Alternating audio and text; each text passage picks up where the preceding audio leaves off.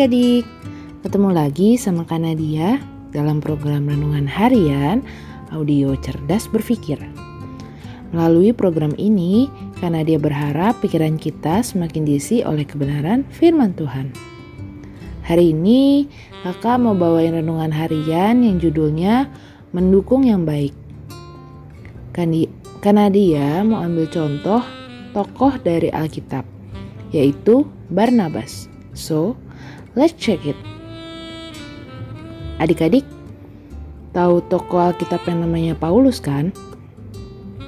Sebagian besar tulisan dalam perjanjian baru, dia yang nulis loh. Tapi sebelum dia percaya Tuhan Yesus, dia adalah pemburu orang Kristen. Dia sangat bersemangat nangkap-nangkepin orang Kristen supaya dihukum mati dalam kisah para rasul 9 ayatnya yang ke-1 sampai 18 mengisahkan bagaimana Paulus atau Saulus berjumpa dengan Tuhan Yesus yang menjadi awal pertobatannya. Adik-adik bisa baca sendiri ya.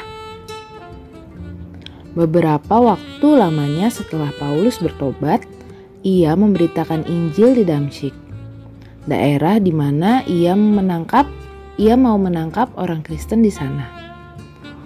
Orang-orang Yahudi ingin membunuh Saulus karena dia dianggap mengkhianati agama Yahudi dengan menjadi pengikut Tuhan Yesus. Dia melarikan diri ke, Yerusalem. Ya, mungkin di sana dia mendapatkan pengamanan dari pengikut Tuhan Yesus. Di sana waktu itu kan pusatnya pengikut Tuhan Yesus sana juga ada para rasul kan? Ketika sampai di Yerusalem, Saulus atau Paulus mencoba menggabungkan, menggabungkan diri kepada para pengikut Tuhan Yesus di sana. Tapi mereka takut kepadanya karena mereka nggak percaya bahwa Paulus sudah menjadi pengikut Tuhan Yesus. Hmm, wajar sih Kan dulunya Paulus jahat banget, menganiaya para pengikut Tuhan Yesus. Mungkin di antara mereka ada yang curiga dan mikir gini. Ah, dia pura-pura baik tuh.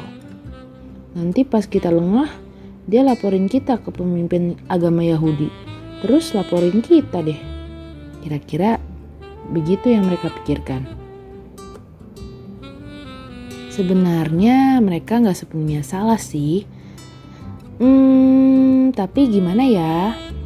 Pengikut Kristus memang pada waktu itu mengalami penganiayaan. Dan salah satu tokoh yang menganiaya adalah ada di hadapan mereka. Ya, jadi wajar aja kan kalau mereka takut dan curiga. Tapi ada reaksi luar biasa yang ditunjukkan oleh Barnabas.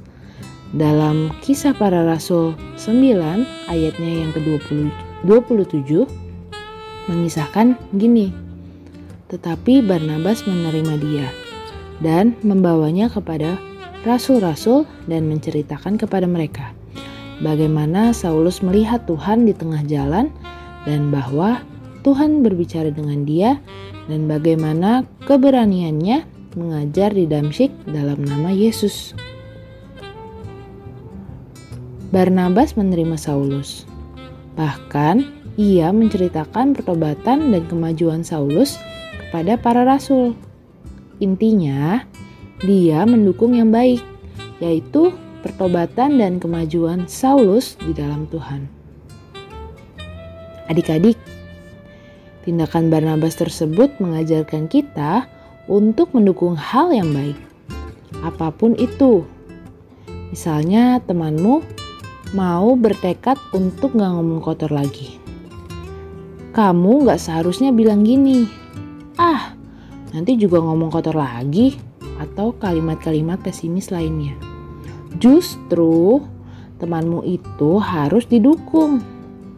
Pertama-tama, ya dengan memberikan apresiasi seperti wah keren kamu pasti bisa deh nah tentunya masih banyak contoh lainnya ya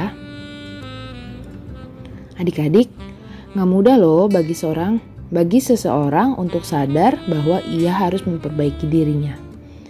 Itu baru tahap sadar loh. Yang lebih sulit lagi adalah mengambil tindakannya.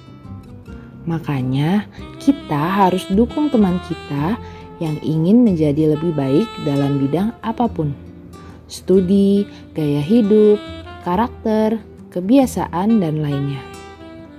Itu semua kan hal yang baik, jadi patutlah kita dukung. So, tetap mendukung hal yang baik ya.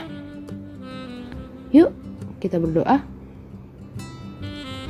Bapak, terima kasih kalau kami boleh mendengarkan firman melalui renungan harian audio cerdas berpikir, di mana kami belajar untuk mendukung teman-teman kami agar menjadi lebih baik lagi dari sebelumnya. Biarlah Tuhan, kami bukan hanya teman kami, tetapi kami mau juga untuk memberikan dampak yang baik bagi orang-orang yang berada di sekitar kami. Bukan hanya sadar saja Tuhan, tapi kami mau mengambil tindakan supaya kami menjadi lebih baik lagi. Terima kasih Tuhan, kami berdoa dan mengucap syukur. Amin.